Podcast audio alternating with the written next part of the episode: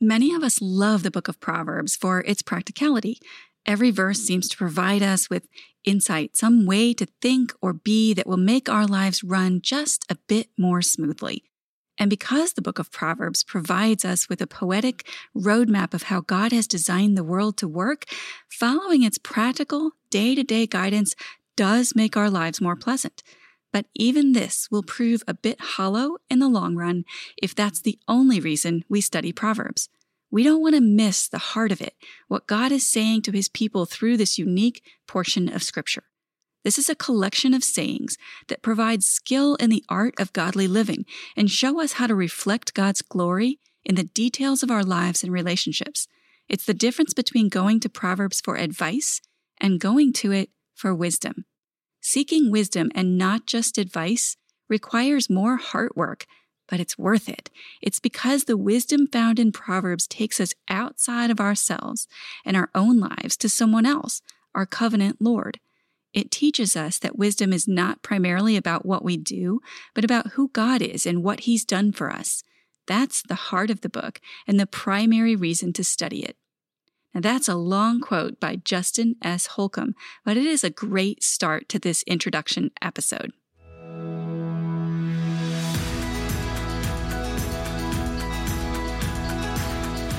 I'm Michelle Berkey, and this is God's Wisdom for Today, a weekday live broadcast series from the book of Proverbs. Just like a proverb, this show is a short, wisdom packed nugget of truth teaching us how to live our lives well. The book of Proverbs is an invitation from God to step into the wisdom of God. It is a very practical roadmap for developing the skill of living.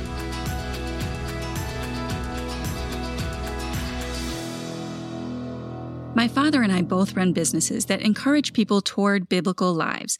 We want you to be in an active, growing relationship with God. We want you reading, understanding, and applying the Bible to your life. And we want you to be looking more and more like Christ every single day. When the coronavirus quarantine started, my day job, so to speak, my other business, it crashed. And we decided to do some collaboration. And this show is one of those collaborations. I'm teaming up with Get Wisdom Publishing to bring you a short daily teaching based on the book of Proverbs. We'll start this series by working through the first section of Proverbs, the first nine chapters, verse by verse. I mean, literally, verse by verse. We'll cover one or two verses during each short weekday broadcast. The Proverbs themselves begin in chapter 10, so at that point, we'll switch to a topical approach and focus on all the Proverbs that deal with a single subject at one time. Now, that gives you a basic plan for what we're going to do, but the more important question, the critical question, is why? Why study Proverbs at all? Why study wisdom literature for that matter? And what is wisdom actually?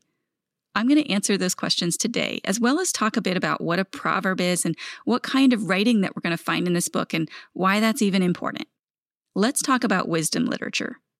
I'm probably making a generalization, I realize, but most of us don't study wisdom literature. We don't study the books that are declared to be wisdom literature that we find in the Bible.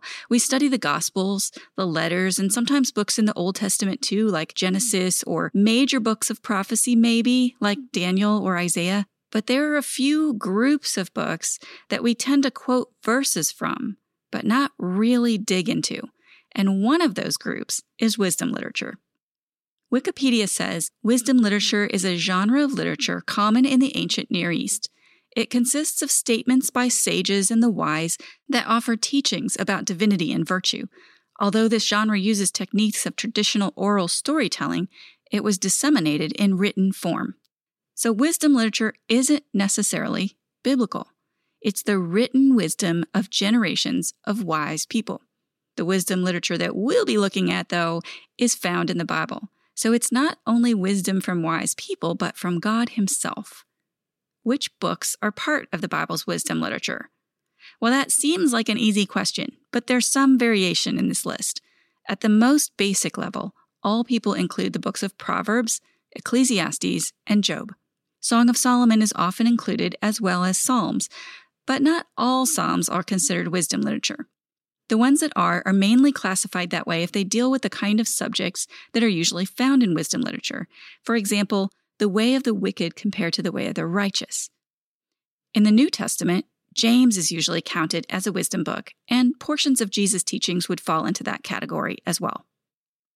What's so important about wisdom literature? Is it just a bunch of old smart guys telling us what to do?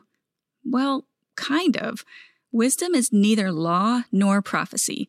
It's not telling us what we have to do or telling us what's going to happen. It's designed to help us live our lives right now. It teaches us how to live in a way that honors God and others. It's both really practical and really beautiful. Much of wisdom literature is written as poetry. And the Bible is made up of lots of different literary forms, different types of literature. There are letters like those that Paul wrote to the churches that he planted. Some examples of those would be Colossians, Philippians, and Romans. There's narrative or storytelling, which makes up 43% of Scripture. And then there's poetry. One out of every three chapters in the Bible is poetry. Isn't that amazing? We don't read that much poetry these days, so that's really unusual for us. Poetry is an art form, and as an artist, I am so awed that God chose to send so much of his communication to us in an art form. Why would he do that? Well, poetry uses metaphor, densely packed concepts, and creative writing to get its point across to us in a different way than letter writing or storytelling does. One of the Bible Project's videos says it this way, and I love this. The poem ignites your imagination through the experience of verbal art. Igniting our imagination is different than how we read a letter or even listen to a story. I love that God uses a lot of different kinds of language to communicate with us. And in this case, He's teaching us how we should live in a way that we'll remember. In this series, we're going to dig into the book of Proverbs. Proverbs is a collection of writings, some poems, some proverbs. It's an anthology or gathering together of wise sayings and teachings. In my observation, we tend to treat Proverbs kind of like we do inspirational quotes. We think that they're simply nice sayings. We listen, nod our heads at the clever wisdom, and then we go on with our lives. We treat them like sound bites rather than like a full meal that will nourish and fuel our lives. That's a mistake. They're meant to think deeply about, to chew on and digest, and to be used up for living. Ralph Drollinger says, in essence, Proverbs conveys godly wisdom, which is skill at living life. Therefore, if you desire to increase in your general ability to live life successfully, then the book of Proverbs needs to be a staple of your daily spiritual diet. And although Proverbs are found elsewhere in Scripture, this is the book amongst the 66 God inspired books of the Bible that deals specifically, broadly, and succinctly with the subject. This book answers the question How should I live my life? In answering that, as said, it is not a selfish, How can I be successful book, but rather it instructs the believer on how, that in the day of judgment, he can know for certain if he has lived a life that is pleasing to God and worthy of reward. This book deals with personal morality, duty, ethics, values, and virtues that inform and instruct what exactly God's will is, even in the complex matters of life. To the student of the book, it clarifies what exactly righteousness looks like and is in a given situation. It will inform the believer time and time again as to what is the right thing to do. States one commentator, it pricks the conscience, penetrates the soul, and probes the deepest recesses of the heart. By design, Proverbs, being a proactive book, promotes personal holiness at the most practical levels of living. Now, that's a really long way to say that Proverbs is a reliable guide for learning to live wisely and well in our world, and it will help you develop a set of practical skills for your life.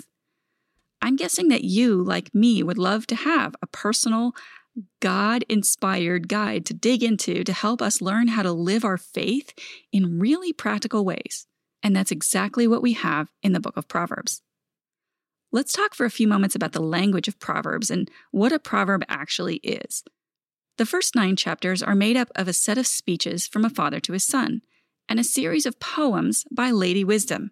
Now, we'll talk more about the personification of wisdom when we get into the study, but it's interesting to find her opening the book because the book closes with chapter 31, an acrostic poem describing a woman who is living out and applying these proverbs to her life, an example of wisdom in action. Between these two women bookends, we have a whole lot of collected wisdom in the form of proverbs. Hebrew poetry is different than poetry that we're used to. Instead of meter and rhyme like what we have in English poetry, they use different conventions. Much of what we'll see in the language of Proverbs are couplets. That's two lines placed next to each other, and they're related. The first line is the basic statement, and the second line elaborates. It might contrast with the first statement, might deepen our understanding of it, or intensify it, or complete it. Each group of couplets can then be grouped in repetitive sets that help us examine an idea from all different angles. Now, most proverbs are couplets.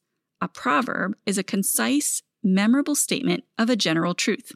Proverbs are not just biblical. They're wise sayings present in many cultures.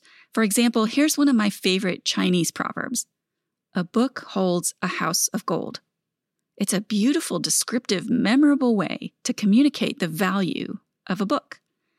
The biblical proverbs are the same type of literary form, a short statement of general truth, but they're different because they're God's truth. The proverbs in this collection are there because God inspired their writing and their inclusion. We do have to be careful not to read them like we do other kinds of literature. We can't read them like we read narrative storytelling. They're biblical truth, but not specific promises. For example, think about the English proverb Adversity and loss make a man wise. This isn't saying that every time we have an adversity or loss, we'll automatically just become wiser, but it is true that in general, adversity has the opportunity to help us grow in wisdom. Proverbs are concise, memorable statements of general truth. They're likely possibilities, not promises. I want to close today by talking about why wisdom is important. We have so much information in the world today. A number of years ago, IBM predicted that by this year, 2020, the amount of knowledge in the world will be doubling every 12 hours. That's mind boggling. The whole accumulated knowledge of the world doubling every 12 hours? I don't know how close we are to that prediction, but we do have an overabundance of knowledge. What we need, what we desperately need in the world today, is wisdom. We need to learn how to apply that knowledge to our everyday lives. Wisdom is applying knowledge to our lives so that we can make godly choices. The Hebrew word for wisdom means more than just mental activity. In our culture, we think of wisdom as being smart, but that's not what it is.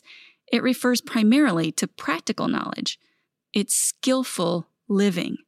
The purpose of Proverbs is to teach us to know wisdom so that we can live skillfully. Tim Keller says Proverbs calls us to study, to think, to learn the practical discipline of centering all of our thoughts and actions on God. Proverbs is about how, having trusted God, we should then live that faith out. And so, that's why we're starting this journey. It's our goal to share God's tools with you for building a better life to encourage you to fall in love with God's wisdom and to help you grow in Christ likeness. Do you need that? God's wisdom, God's help in living a better life and to grow in Christ mm. likeness? I know I do. So join me as we walk through Proverbs each weekday. We'll be recording during a live broadcast on Facebook and YouTube and making that recording available as a podcast as well, so that you can find it wherever you listen to podcasts. One more thing I want to mention. We're making PDF journal pages available each week as well for free.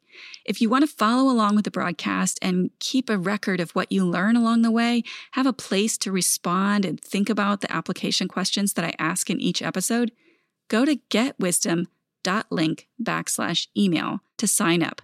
That was getwisdom.link backslash email. Now, if you're not in a place that you can do that right now, you will find that link in the show notes of every episode.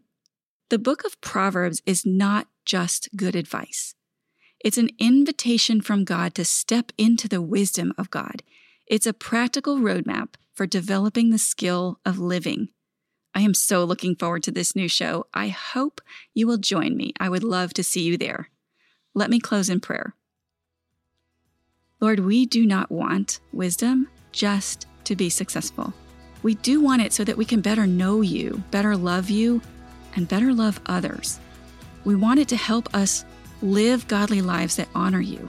So lead us into the kind of wisdom that transforms us into the likeness of Christ. Amen.